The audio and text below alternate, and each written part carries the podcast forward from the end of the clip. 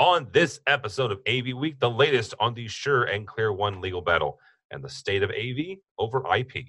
All that and more. Next on AV Week.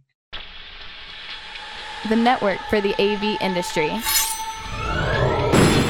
What are you listening to? This, This is AV. This This. this is AV, Nation. This is AV Nation. This is AV Week, episode 416, recorded Friday, August 9th, 2019. Legally sound.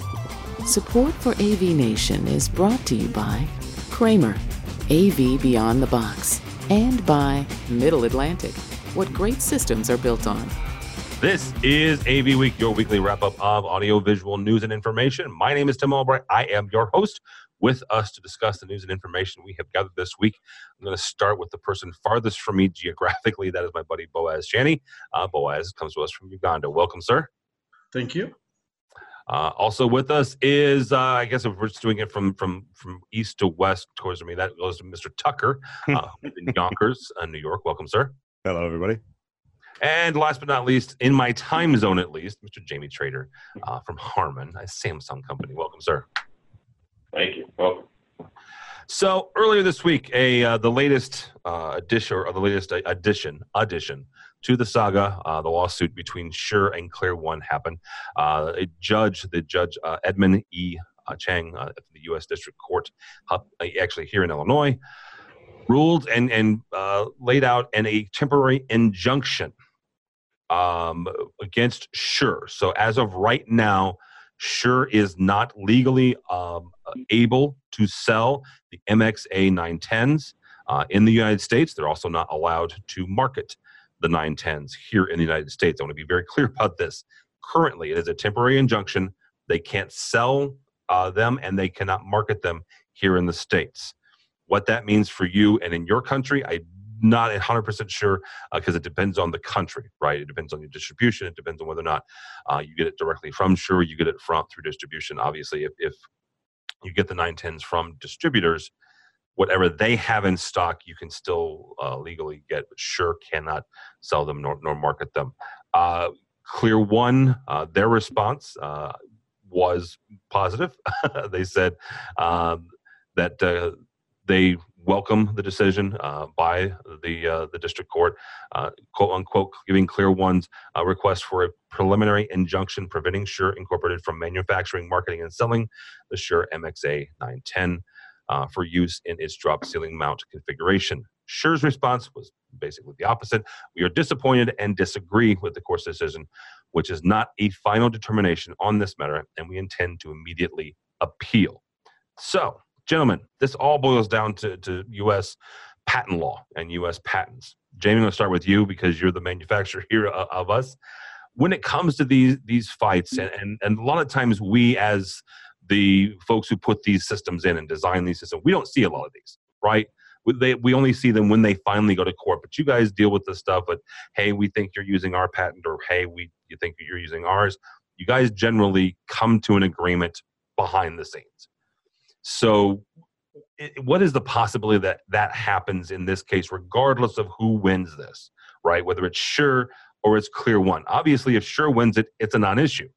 Uh, if ClearOne wins it, then there, there there will have to be some sort of agreement because Shure certainly is not going to stop selling uh, the, the 910s. And I, before we go any further, I do have to do need to point out the fact that Shure is, is an underwriter of, of, of AV Nation. Uh, so, Jamie, what, what's the likelihood of uh, of this coming to a, a I guess a, a peaceful agreement? It, look, it, it always does. It always will. Since the first time we've come across this, this is uh, something we see in the industry. We see in adjacent industries, and we see everywhere. You know, look, it's this is not really a subjective area. There's definitions here. There's defined tolerances around those definitions.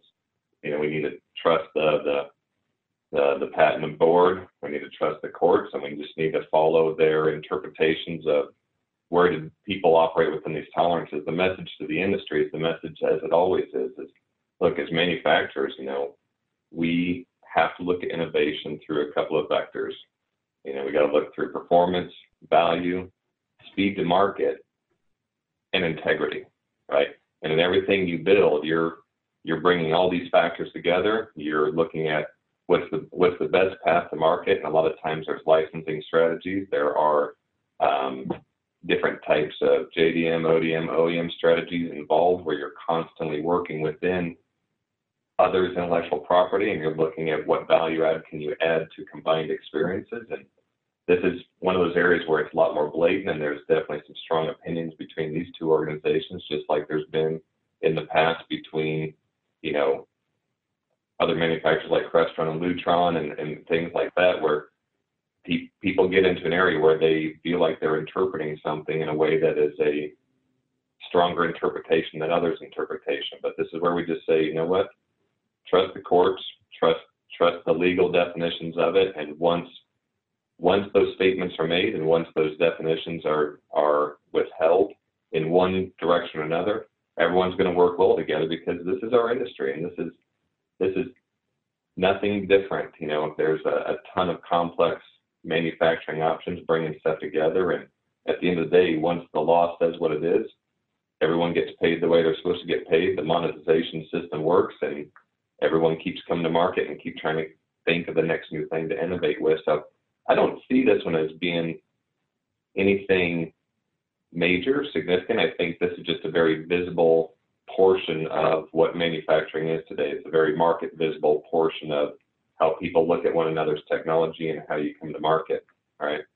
Yeah. George, is there something that, that the industry can do to help educate um, both, you know, not just each other, but also the courts? Because this is a very technical case. This is not something I would expect a judge who, let's be honest, they go to law school. They they're not exactly sitting next to me uh, at Biamp uh, University or in, in, you know Jamie's uh, classes learning DSP. So how do we make sure that um, the, the the courts are educated and honestly that that we and, and and the other folks in the industry, whether it be tech managers or the IT folks, uh, understand exactly the the tenets of of the technologies that that we're all talking about. Well, I don't think you actually can. I mean, you can have advisory people, and I think in the court ruling, if you read through it, and it's lengthy, uh, that there were some untechnical or un-industry people, non-industry people who were ruling in or at least giving advice to the judge based on some of that information. So I don't think you can. It's sort of look. It's also like the the U.S. Congress, uh, the telecommunications and the technology board uh, uh, committees. Most of them are infamously uh, unaware of how things actually work. Uh, the whole tubes versus a dump truck comes to mind, and others more recently. Um, it's sort of similar to look. There was the uh, this is going to sound like a stretch, but there's the Katy Perry lawsuit with her song "The Dark Horse," which they ruled was very similar to another song, yeah. mm-hmm. some Christian rap song, and it was basically eight bars, not even. So how do you say that there's an iteration of something that is so similar because it's around the same theme. There's only so many variations you can work with that they start to overlap.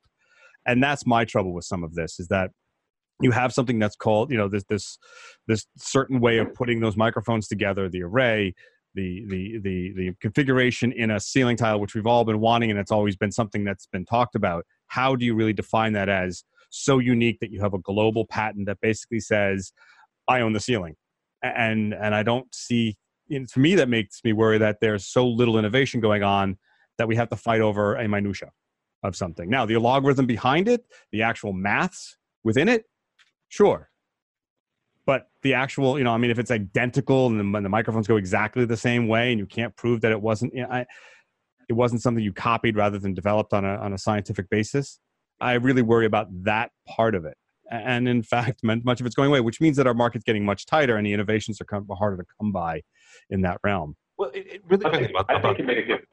I think you made a good point there, George, in, in the sense that you you are talking about there's a degree of specificity of what becomes patentable. I mean, you can't say you're going to own the ceiling. I, you know, when you look at the three patents that are being questioned and defended in here, I mean, you do get two of those three get pretty granular into the algorithm. And, and I think that once you get into the algorithm of what you're doing with the beam, how you're shaping the beam, and then how you're you know, if, if you look at like what I think it's 186 specifically, you know, they're talking about how that algorithm is used to fix the beam and then how that beam is used against an echo cancellation mechanism. Mm-hmm. And that gets that gets pretty calculated in there. And, and but because there's three tiers that are being questioned. You do have this algorithm.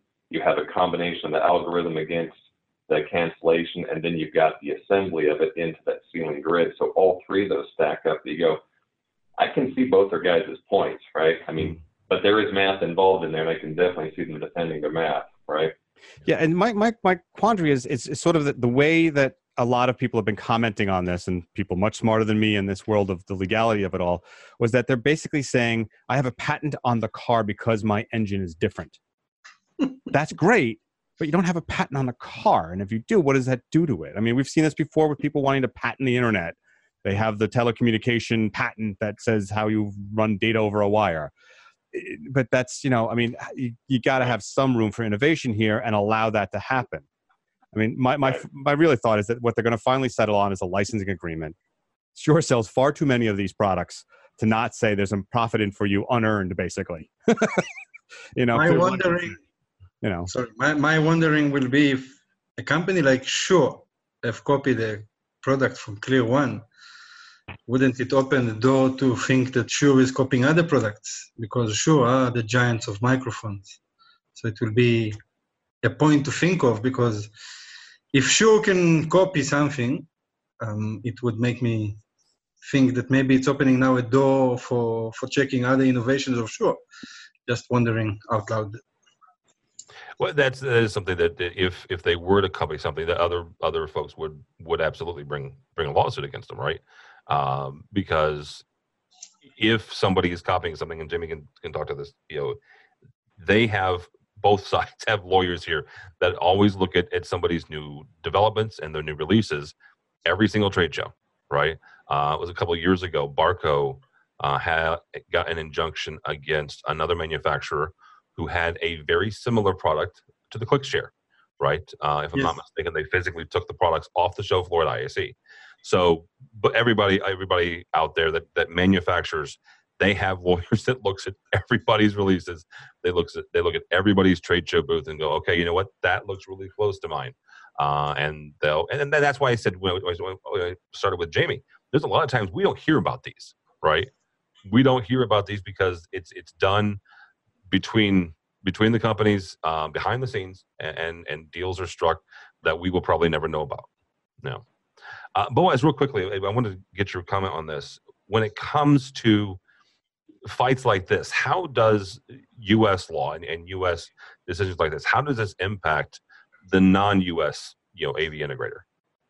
When it comes to Africa, I don't think it impacts at all. Maybe it would impact Europe and Asia, but um, in Africa, it's on a level of recommendation only. But Africa have its own laws, and I don't think it will follow at all. Africa is an open market too open to anything. Too open. All right. I think Boaz just did the uh, Pirates of the Caribbean. It's more like a guideline. very nice. Uh, and that will be the first time that the Pirates of, of uh, the Caribbean have ever been, uh, you know, referenced here. All right. So, next up from Commercial Integrator and our old, uh, speaking of lawyers, our old friend Josh Srago, he wrote a very interesting, very exhaustive piece on the state of AV over IP. And I'm gonna I'm gonna boil this down here uh, because as Josh makes his way through law school, he tends to get even more verbose. Bottom line for, for, for, for Josh here, and this is, this is uh, me condensing him. There are still an awful lot of uh, options that, not, that none of us really have one great silver bullet solution. He references comparing apples to oranges, uh, and that's you know probably apropos.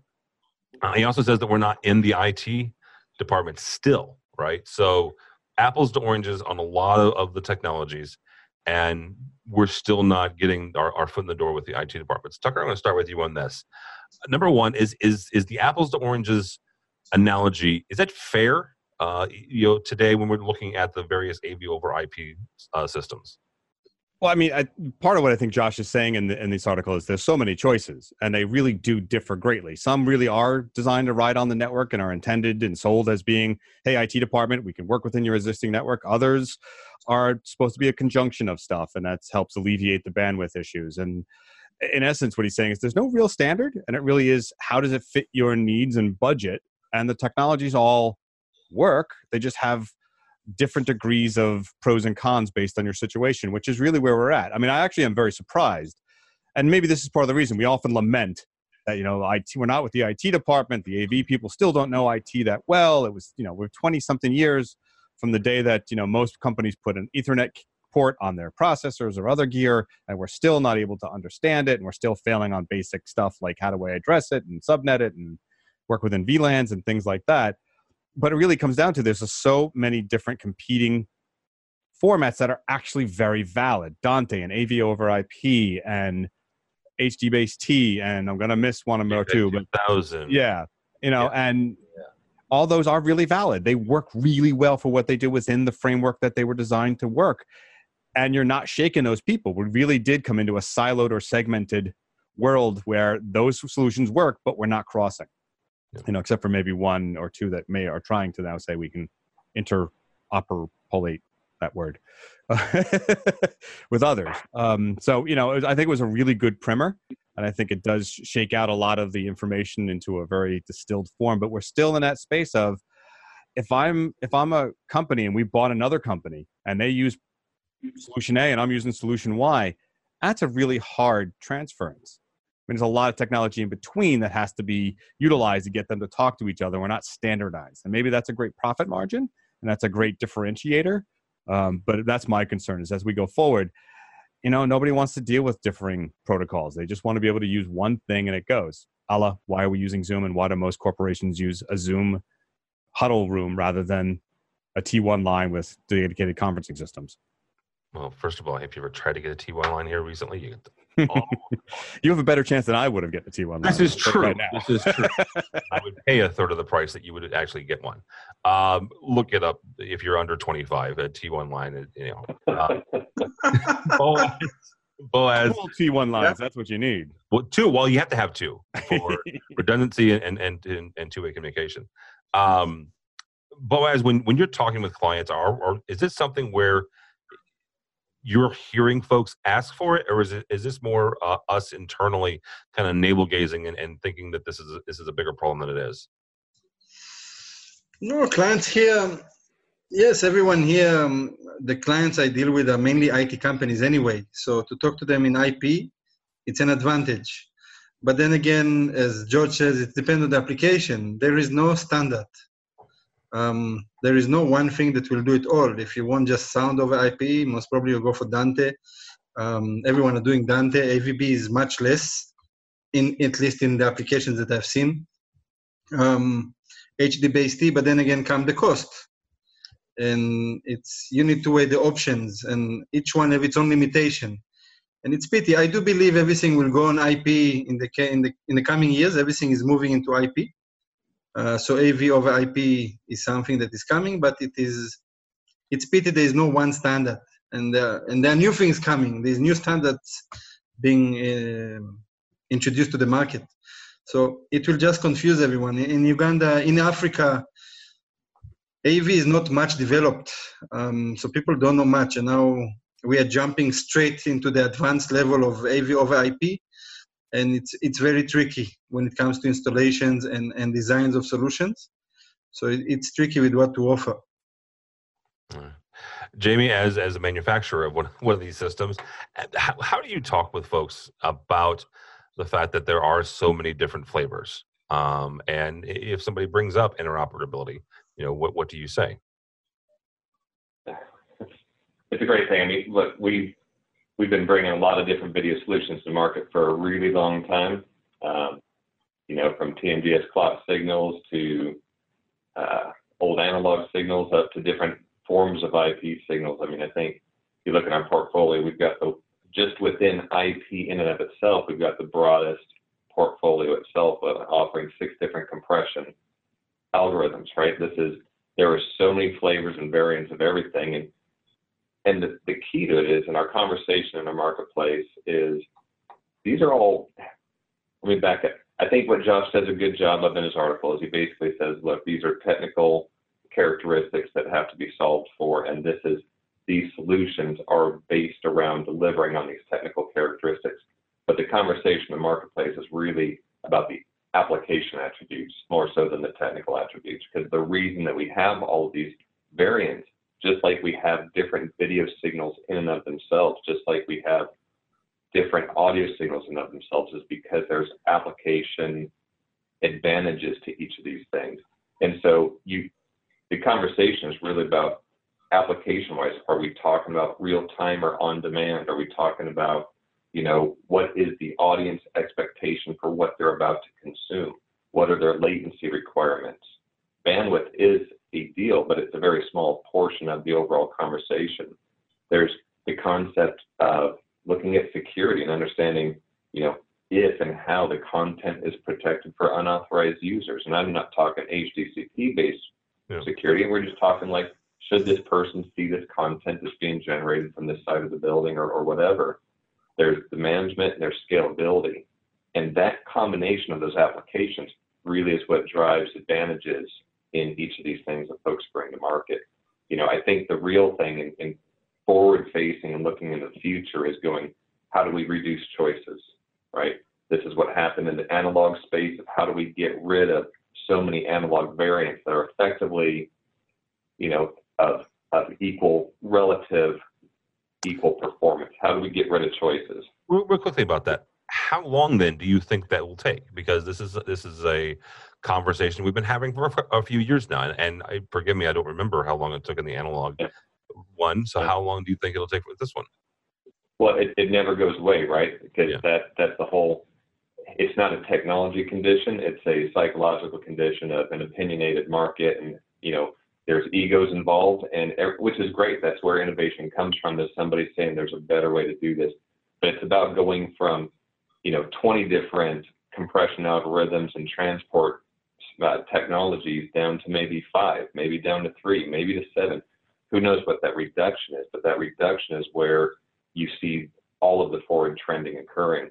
And when you look at where, where is that trending occurring towards, um, you know, you've got a big portion of the market that's looking at it through um, memberships, you know, uh, compliance standards, adhering to compliance standards. You've got other parts that are just going, look, stream uh, uh, a streaming compression that's already been built and ruggedized for you know years upon years. There's just different ways to wrap that up and put different solution value around a standard uh, uh, existing compression format. So I think what you'll see is just more manufacturers looking towards how do I make sure I'm standardizing on something that gives me the most forward capacity for higher resolution, what allows me to get towards, you know, software-defined endpoints, application-based endpoints. Um, how do I make sure that I can work well in a not just a wired configuration, but a wireless configuration? And and those application requirements are what's going to streamline and simplify, you know, the, the options that are out there. It's what we're looking at. It's what everyone's looking at. You know, it's if, if we only evaluate what's right based on the technical specifications, we'll end up growing options. But fortunately, it's the applications and it's the markets. At the end of the day, it's going to be the market that tells us what we're going to make next. Yeah. Right? Everyone's experimenting with things out there, and that's where you see some misalignment of product not meeting market. But the, the market's going to pull what is easiest to consume. And there's a reason that you see IP-based video at you know a, a 70% CAGR, it's like yes, it's a small slice right now, but it's a, a, it's a massive growth opportunity. But at the same time, you still see traditional video, you still see conventional, you know, TMDS clock signal technology still at a double-digit CAGR because even as an IP technology is on this massive rise, there's also the economics of the, the affordability of just basic simple connectivity. And Josh makes that point in there somewhere. Sometimes a cable from the table to the display is all you need, right? You don't even need transport technology in the middle of all that. But economics and market always dictate where we're going to go with this, and it's just looking at how do we how do we reduce choices and make make it simpler for the consumer to access those those technologies. That actually brings up a really good point. And, and George or, or Boaz, either one for you. How this is not a, a one size fits all, right? AV over IP. Uh, so when you're designing systems and, you, and you're evaluating, you know, at what point do we say, well, this this might have you know relevancy? This system, an AV over IP system, regardless of whose you use, this might have relevancy here versus a simple, you know, a, a simple cable to a display. at what point do we say this is something that, that's useful? Well, like Josh's article says, I mean, it depends on how you need to do it. If it's just from a computer to a projector in one huddle room, you don't need it really, you know. But if you're doing mass distribution, or you need to do multiple endpoints, or whatever that facility may need for distance learning, those things matter. My concern, again, when it comes into it, is uh, you know a new feature comes up that I really need, but it's really not available on the platform or the protocol that I invested in I either have to change out completely the old records the CDs and then back to records for a proposition, uh, you know, or do we go forward? And I hate it. Look, just you say like there's differentiation. This would make innovation, and this is what makes the market move. And yet, for an installer, I want simple. Right? That's the mantra. I want simple. I want straightforward. If it means I have to learn IT, I will but I don't need to learn 500 versions of IT. I don't have to learn the special that on this switch I need to have the IGP ports open, but not on this one. I know it. I need to do a quality of service on this one, but not on that one. I have to block certain, you know, that becomes that whole shuffle that I need to know. And if I'm a deal that has multiple product lines, you know, it's not unheard of, uh, multiple product lines, then I have to have guys who understand all that. And that's an investment in not just technology, but in training and about investment in keeping those techs. And while that's a great thing for the techs and they make more money as a business owner, I would be like, look, I want a simple, straightforward. How can I get it done? It gives me the idea, the capability of being creative in my solutions, but also I can cookie cutter it when I need to. Yeah. And that's your that's your balance, really. Well, and, and Boaz George makes a good point. You know, at, at what point do you kind of distill all of these various options down and go, okay, the, these are the two or three that I'm going to use, and that these are the, these are the ones I'm going to send my text to for training. Yeah, it also depends, I think, on, on the equipment itself. Some equipment only support a certain uh, protocol. So this is also one of the things we look, and Africa is also cost sensitive. So we look at that as well. But as, as Josh said, sometimes it's also about the distance, and, and if normal system can do, we will avoid the protocols. There's not much installation here with AV over IP yet. It is yet to come in a big sense, um, but there's a lot of confusion as well. So you don't even know where to start, where to end. There's no one standard. So so it's very tricky in in in many aspects. All right, very good. And just just for the record, I don't I don't think the cost sensitivity uh, it just happens in, in Africa. It happens yeah everywhere. So nah. Nah. George did not mention it, so I thought, okay. no, yeah, no, it's it's it's, it's, a, it's a valid point. It's one of its aspects. Yeah, absolutely. All right, guys, that is going to do it uh, for us uh, for this week. Uh, Mr. Jamie Trader from Harman, thank you, sir. Yeah, thank you. Appreciate the time, guys. Absolutely. How do people get a hold of you and or Harman or Samsung? Um, a gazillion different ways. you can reach you can uh, you can reach all of our social handles at either an AMX Talk or a Harman Professional Solutions, and of course you can reach me uh, LinkedIn Jamie Trader, email jamie.trader. Um, I'm shoot a signal in the sky that says help video control. I'm there. All right, that will work. Uh, Mr. Tucker, thank you as always, sir. Well, thank you for having me on. I, I quite enjoy it. I miss you guys. I miss you. Uh, you can find me uh, mostly social, but on Twitter at Tucker Twos, and look for some more stuff coming out of me and a special website with a new podcast very shortly. Yay! Very excited about that. Mm. Uh, also, uh, Mr. Boaz Shani, thank you, sir. Thank you very much. You can also find me on all the platforms LinkedIn, Facebook, Twitter, and whatever. It's all Boaz Shani at Boaz Shani on all the platforms. You'll just find me there. All right, very good. Uh, for me, uh, for Tim Albright, don't follow me on the Twitters uh, because football season has started, and unless you're a Bears fan, you won't like what I had to say. Uh, so, um, look up by the website if you would please, avnation.tv. That's avnation.tv. You will find this program and a host of others, including a number of specials we've done here. Oh, in the last couple of weeks, uh, just this last week, we got the chance to sit down with John Heyman and uh, Charlie Kindel, which both now work for, for Snap AV. Uh, John is the CEO, uh, Charlie is the new uh, Chief Product uh, and Technology Officer, as well as a couple integrators uh, about that merger, that $680 million merger. So that was kind of cool.